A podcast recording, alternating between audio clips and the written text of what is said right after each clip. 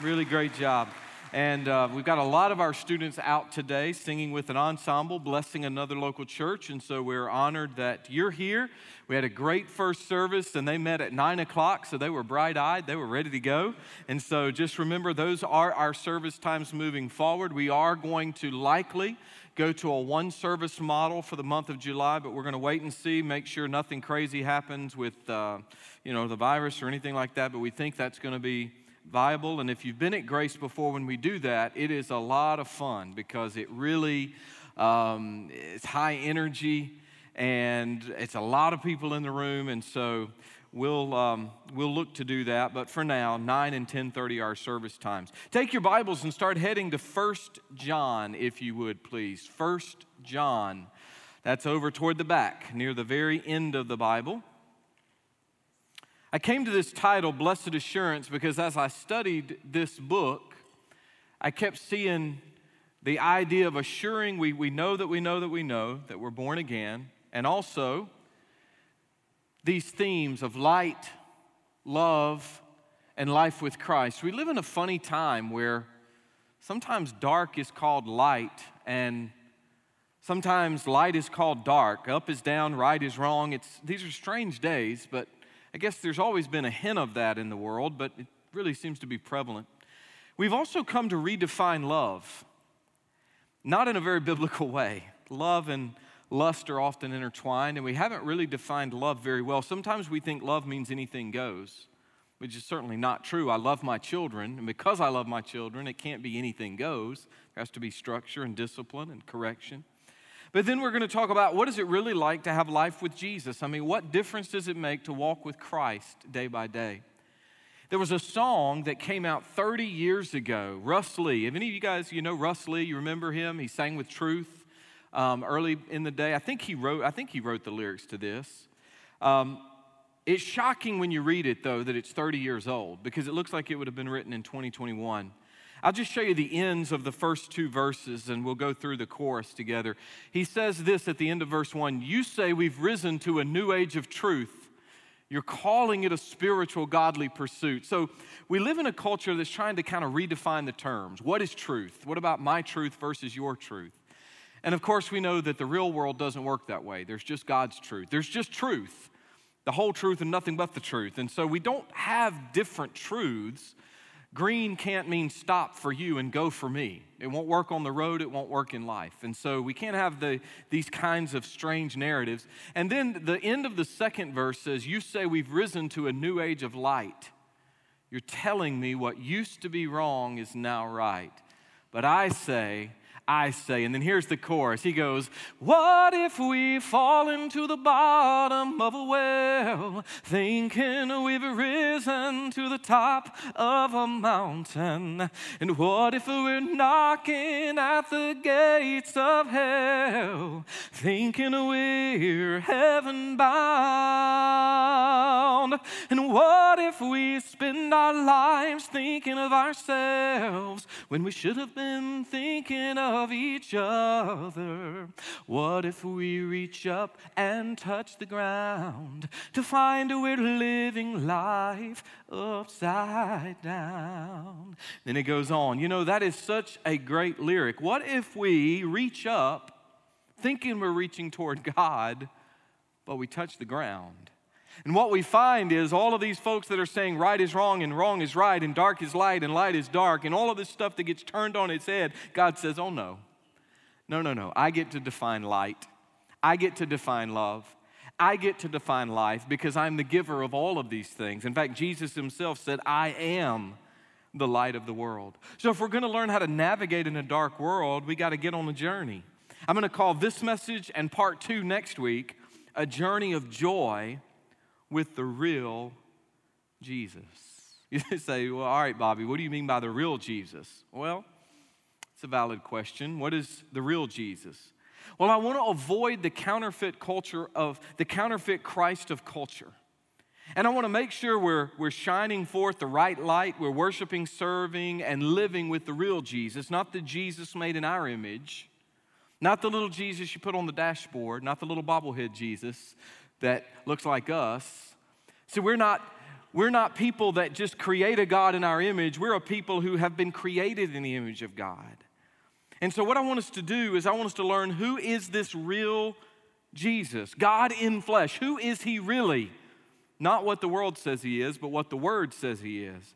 So, we're going to start with 1 John 1 9 because each chapter we're going to memorize a verse. And I don't always do this, I don't do it on narrative books like Jonah, but when we're in the epistles, when we're in these uh, teaching letters, normally each, each chapter we're going to memorize a verse. If you don't know 1 John 1 9, this is a brilliant verse for us to memorize. So let's memorize it together. Let's go ahead and start saying it. We'll throw some blanks in it in a few weeks. You ready? Join me. If we confess our sins, he is faithful and just to forgive us our sins and to cleanse us from all unrighteousness. Now, that is not a verse of salvation. That is a verse of sanctification. It is true that we need to confess our sins to get God's forgiveness, but this is written to brothers and sisters, believers in Christ, which means, well, you know, we, we still are struggling in this sin nature. And so when we think about what John is going to teach us here, he's going to teach us hey, guys, look, let's be honest with God and one another. Let's be real, let's be transparent. And that way, the light and the love of God and the life of Christ shine through us. Let's stand together as we honor the reading of God's word. I'm just going to do four verses, guys, just four verses, and we'll do this in two parts because we have a big day and we have a, a big thing at the end today we're going to be doing with our freedom for the future. So, John writes, That which was from the beginning, which we've heard, which we've seen with our eyes, which we've looked upon, and our hands have handled concerning the word of life. The life that was manifested, and we have seen and bear witness and declare to you that eternal life which was with the Father and was manifested to us. All of this, he's pointing us to Jesus. That which we have seen and heard, we declare to you that you also may have fellowship with us. And truly, our fellowship is with the Father and with His Son, Jesus Christ. And these things we write to you that your joy may be full. Let's pray. Lord, thank you for this incredible opening, this prologue of the letter. Reminds me so much of the words that you inspired the Apostle John to write in his gospel. In the beginning was the Word, and the Word was with God, and the Word was God. And now he's trying to show us who this Word is this Word that he's walked with and talked with and been loved by and loved deeply. Thank you, Lord, for John the Apostle. Thank you for inspiring him to write this down so that a couple of thousand years later, we can still learn more about you and we can learn to walk with you too. So bless our time here together in Jesus' name. Amen. Okay, let's be seated and let's see what in the world is the is God trying to show us? What do we need to do every time we start a new journey like this, by the way? I would always encourage you just pause, slow down, it's tempting to come to Scripture and say, now, what does this mean for my life right now? And next week, in particular, with part two and following, we will always unpack all right, what does this mean now? How does it affect me now? But don't start here and now, always start then and there. Don't start here, start there. We got three gaps we got to bridge now, right? We've got to at least try to bridge this cultural gap. Bible's not written in America, it's not written in, in our uh, culture. We got to bridge this historical gap. It's been 2,000 years, it's been a long time, at least 1900 plus. It's been a long, long time. So things are different, but God is the same. Then there's this linguistic gap we got to work through. In other words, this isn't written in English. I know we're looking at it in English, but from the Koine Greek language, we have to interpret and bridge this gap because we really want to understand what does it say. That's where you're going to start. What does it really say? Then we're going to say, from that, what it says, what does it really mean? What does it really mean? What is he saying to the people of his day? And then now, what does it mean to me? Not what does it mean to me, because sometimes I hear preachers take like a word. I've heard a guy that took like Ezekiel, the wheel from Ezekiel, and he's talking about what's your chariot wheel? What's your chariot wheel? Well, that might preach funny, but it's not at all what God meant by the text. I've heard all kinds of preachers take a word or a phrase out of its biblical context and they just go off to make it say what they want it to say. That's very dangerous because it can be manipulative if we're not careful. So, what I want to say is, what were you saying, John, to the people of your day? And now, when I know those truths, I can bridge the gaps to understand what God says to me through your word. So, what's the big picture? So, we don't want to miss the forest for the trees, right? What's the big picture? Well, I've kind of already told you, but let's jot it down if you have notes. God is light. That's the first thing you're going to see. So, if you want to know what walking in the light looks like, you got to look to the Lord. God is love, real love, not the manifestations we see of it around us today. And then God is life. You don't have full and abundant life without the Lord. I'm going to read to you the intro paragraph in my Bible. This Bible is just a, a standard preaching Bible. I've had it for 20 years. I started using it in February of 2001.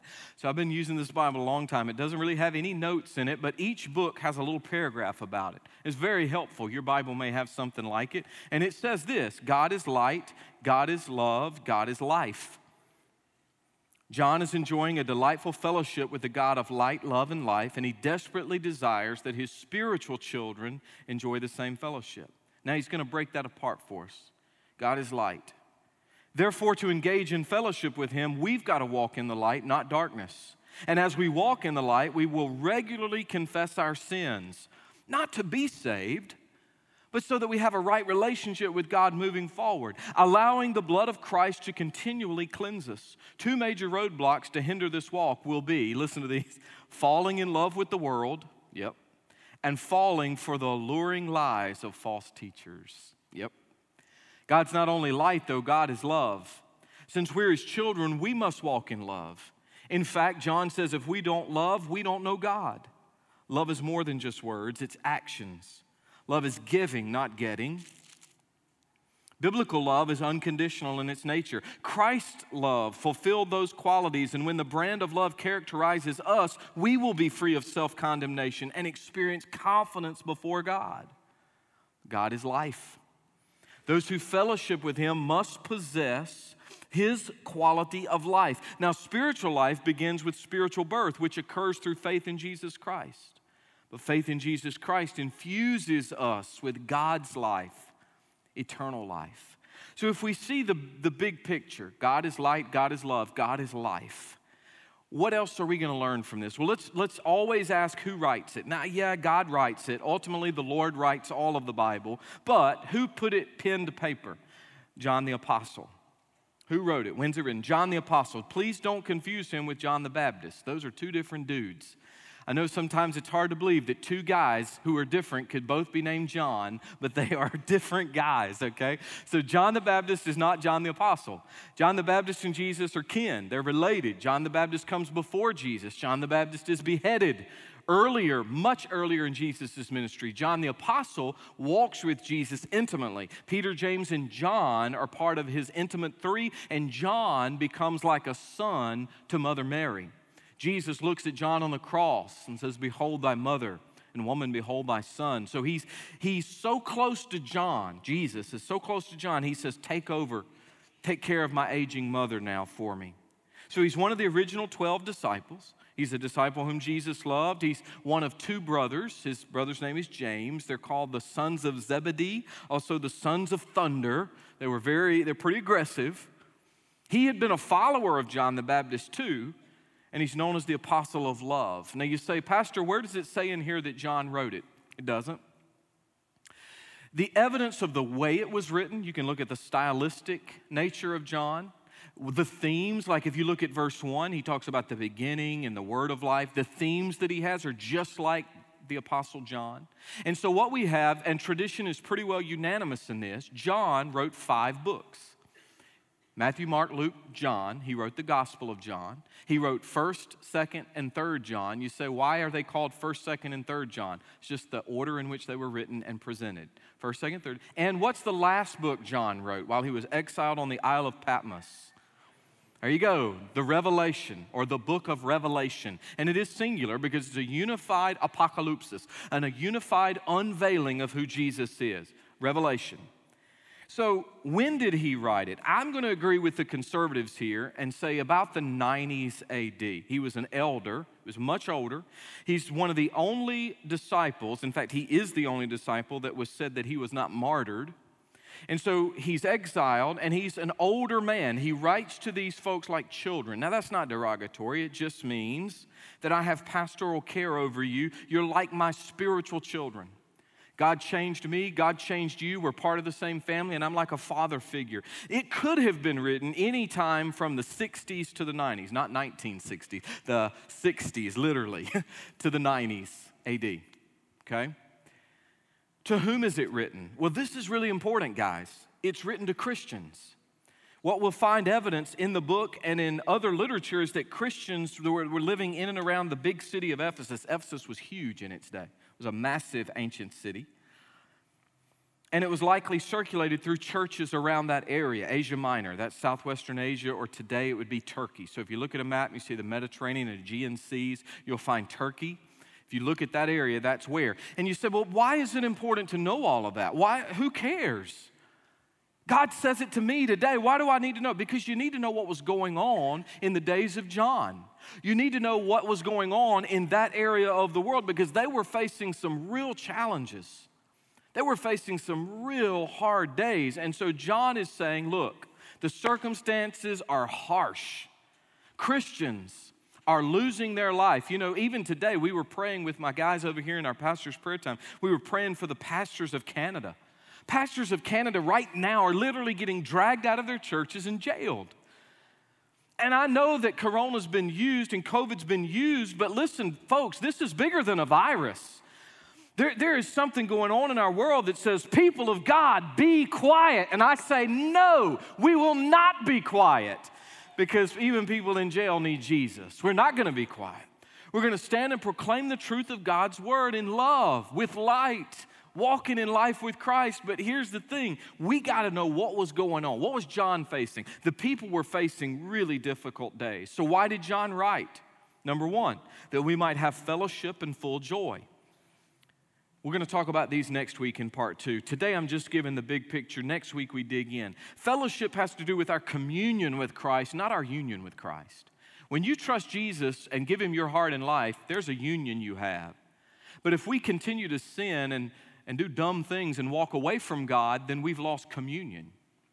And so he's talking about fellowship and full joy. In fact, look at it again, verse 4 and these things I write to you that your joy may be full. He writes them also so that they might not sin. He's not saying you're going to be perfect, guys. He's simply saying the penalty of sin is taken care of when you trust Christ as Lord and Savior.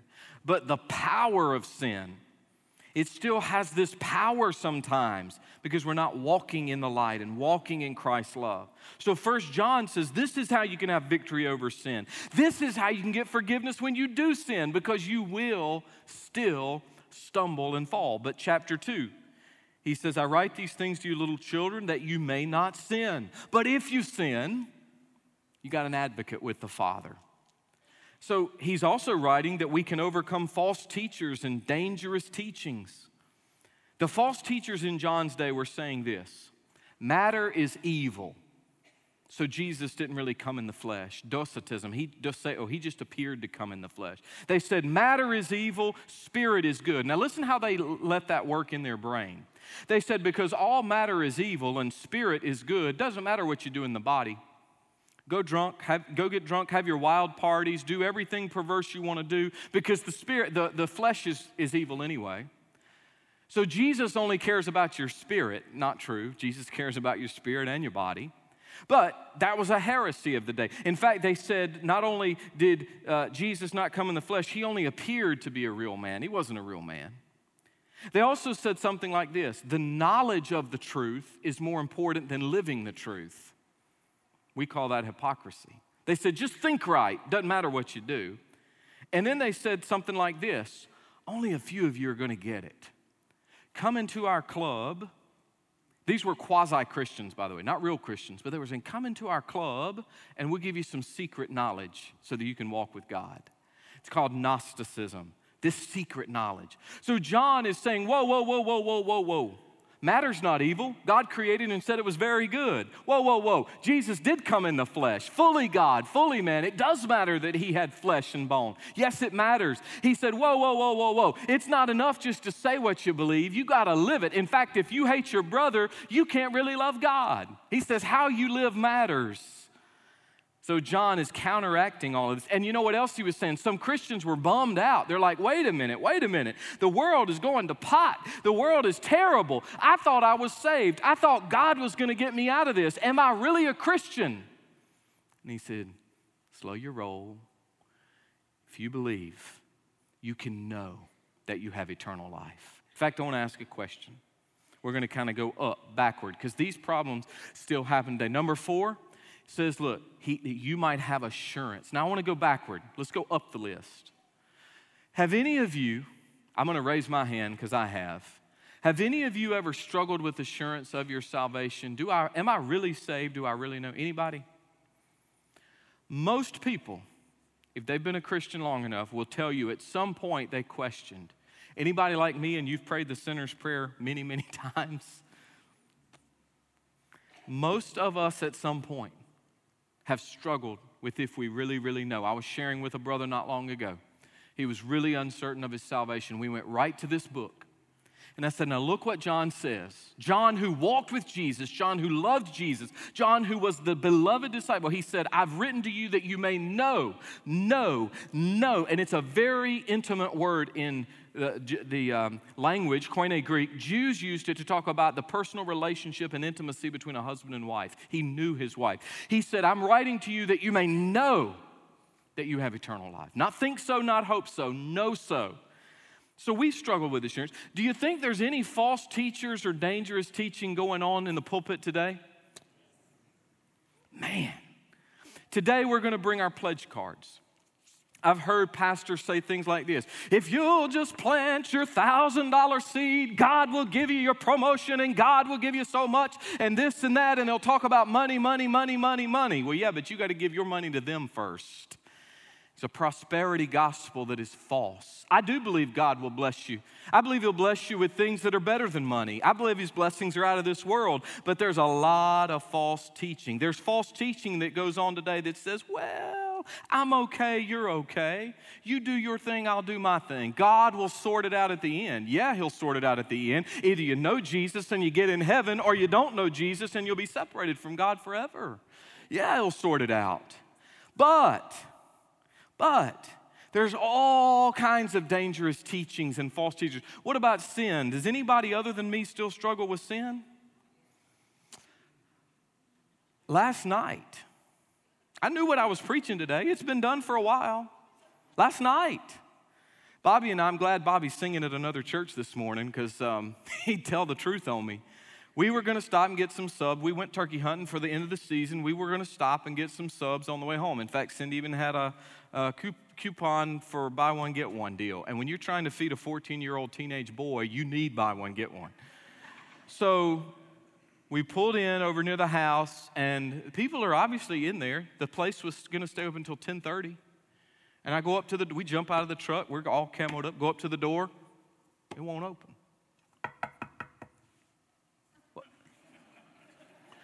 We don't have enough help. You'll have to use the drive-through. And there's a line at the. Dri- Thank you for those stimulus checks that are really helping our economy. We pull out. I'm a little irritated and I'm hungry. We pull right across the road to another fast food joint. No signage, nothing going on. Lights are on. People are in there.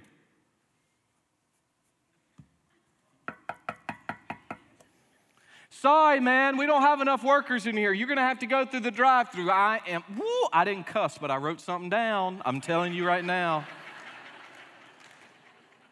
I was mad. I was hot, hot mad. It took three stops to get anybody to work because they can make more sitting at home on their backside than their job. I don't know that that's sin, I just don't like it. It's sin to be lazy, I'll tell you that. In fact, the Bible says if you won't work and provide for your own, you've denied the faith and you're worse than an unbeliever. Ooh, take it up with the Lord.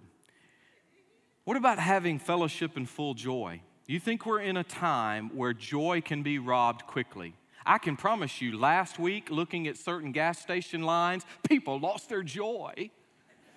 Some of them lost their minds taking garbage bags to the pump. We live in a time where people are eating Tide Pods and putting gasoline in garbage bags. They have lost their joy and their mind. What is going on? I love the meme of the guy with his little can at the pump and he's pumping gas and he put a sign on his back that says, No, really, I need gas for my lawnmower. so nobody would hurt him. Just one little old pipeline hack, one little old time, and everybody panics and joy is gone. What is going on? Well, the Lord has something to say for us in all of these things and the much more serious issues that we're facing in the church today. Because even nearly 2,000 years later, there's false gospels. There's folks having trouble forgiving others and themselves. There's folks having trouble gaining victory over sin. There are folks ripping scripture from context. There are folks struggling with assurance of salvation. I could go on and on and on. But I want to end with this today. I want to show you something before we go into a, a time of decision. Um, I used to think a certain way. And I, I really used to think in this, in this term God was first, right? Seek ye first the kingdom of God and his righteousness, all these things will be added to you. God is first, Cindy is second, because as my wife, I know that she is um, the one God created and brought into my life. She doesn't complete me, Christ completes me, but she's the woman God made for me. And, and then God gave us children, so my kids are next, right? So it's God and my spouse and my kids. And then for me, it was church, church, what I do and serve. And this is before ministry, too. This is not just my job, this is just church and loving God and serving the Lord. And then for me, for years and years, it was school. I was a student a long time. So doing a couple of degrees and postgraduate work and a PhD and all that. So it was school. And here's what happens when you live this way you begin to compete. So kids want to come, kids want to play. Hey, you can't right now. Just leave me alone. I'm reading my Bible. God is first. God is first. God is first. Or we got this thing at church, so I can't go to this thing for them and I can't do this for her, or she's sick and I got and so you're making all these decisions what John is going to try to teach us in this journey is something different. I don't think that way anymore. I've stopped thinking God, Cindy, kids, church, and for, you know, it could be work, um, school. I stopped thinking that way. And if you think that way, I would encourage you to stop too. Because what we have in life, we all have lots and lots of stuff going on, right? We just do. We all have lots and lots of stuff. Like, uh, can y'all zoom in on this stuff so they can see it? Y'all see what that is? That's a little pickup truck. I got a red pickup truck. I like my red pickup truck. When I go hunting, it takes me where I want to go. I like it. Um, so that's this is me. This is me in my life. My truck, that's part of it, right? We got some blocks here. I loved Legos as a kid. Um, I kind of still like Legos, actually. Um, so, you know, we build things, maybe a house, you build things, we're trying to b- finish paying for the church and keep building, keep moving forward. You got these blocks. Um, maybe you even have, oh, there's a sports car looking thing. That's kind of cool. What else do we have? Oh, yeah, some of you guys, you like Batman, right? So you got your fun stuff, your your toys, and oh, I like this one. Some of y'all think Disney's of the devil, but I still like. There's a snake in my boot. I'm Woody. So you got entertainment. That's part of your life, right? Entertainment's part of your life, and you got all these other things. Oh, this is for this is for Mike Floyd because he's a nerd. Look, there's Yoda. I am baby Yoda. Y'all see Yoda? He liked the Mandalorian, although I'm told that's not Baby Yoda. It's somebody else. I don't know. Oh, some of y'all are really big into the video game scene. It's a Mario. Y'all seen Mario Kart before? There's Mario. And there's all these other things. I mean, we could just do all of this. And, um, oh, there's another Batman. He's cool. We're going to fill our life. These are not bad things. These really aren't bad. I mean, they're okay. We fill our life with these things. Oh, wait, wait, wait. Oh, that's a good one, okay? We're filling our life, we're filling our life. Oh, I don't want to leave the most important thing out. I lost her headband. I don't know where it is. I even cut her hair. I tried to make her look like my sweetheart. Look at this. That's my sweet Cindy, although this doll's not nearly as pretty.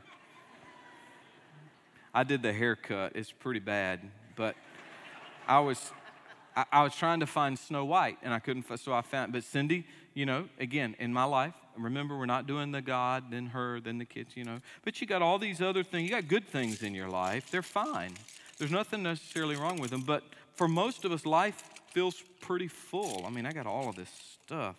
In fact, I'll just take the rest of it. All right, not bad, the building blocks and things. But now, I still got Jesus. And I've got to figure out okay, so it's Christ over, wait a minute, Christ, how in the world? And I try to maybe dig a few things out, but at best, I can't really make it work. I want to stop us thinking about Christ over all of this, and I want us to start living a different way. Christ doesn't compete with my Cindy. Christ doesn't compete with my kids. Christ doesn't compete with what I do for work or in church. And you say, you're a pastor. Yeah, but just for any of us. What I've come to discover is that when we put Christ in the center of it all, and remember what he said I am the light of the world. So he is emanating light. Then, when it comes to my marriage, guess what? Christ is the center of my marriage. When it comes to all of these other things, the activities and the entertainments and my home and my children and, and even my cars and all of these other decisions. There's Woody trying to kiss Cindy. Let me move him away. That wouldn't be good.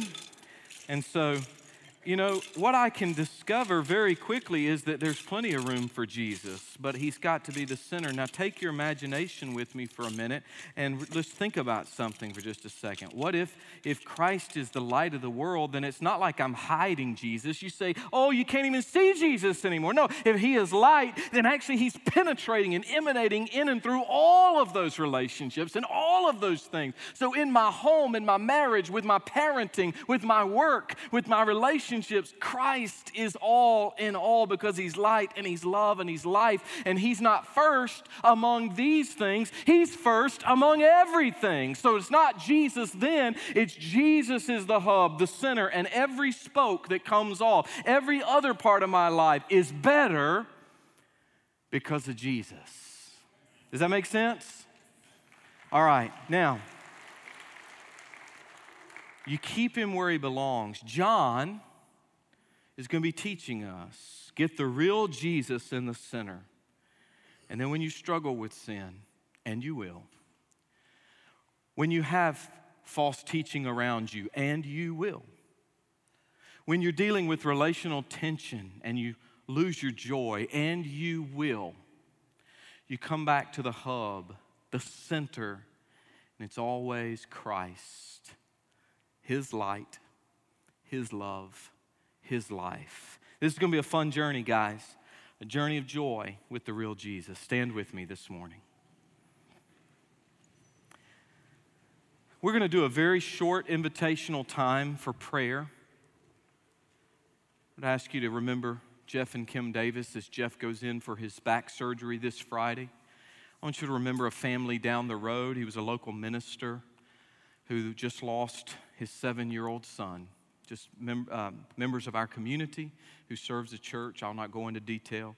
We've had a number of people in the Grace family that have lost loved ones this week, family members, and um, I want you to continue to, of course, pray for Pastor Michael, for Pastor Michael and Miss Betsy. I want you to pray about what we're getting ready to do together in a few minutes. We're going to have our Freedom for the Future mark down, uh, march down. Also, I failed to mention in the first service, but we also have an online option. If you just want to give the card online, you can fill it out that way. It's perfectly fine. I, I don't want to do this yet, though. Don't bring these yet, please. We're going to do that together. I want to give you an opportunity to respond to anything God said in your heart. I'll be available along with my wife, counselors, pastors in a few minutes. But for now, if you just want to come and leave something with the Lord, if you just want to come and maybe pray about one of these things I've mentioned or something else, for some of you, you felt like Jesus has been competing. And I discovered early in ministry that if Jesus competed,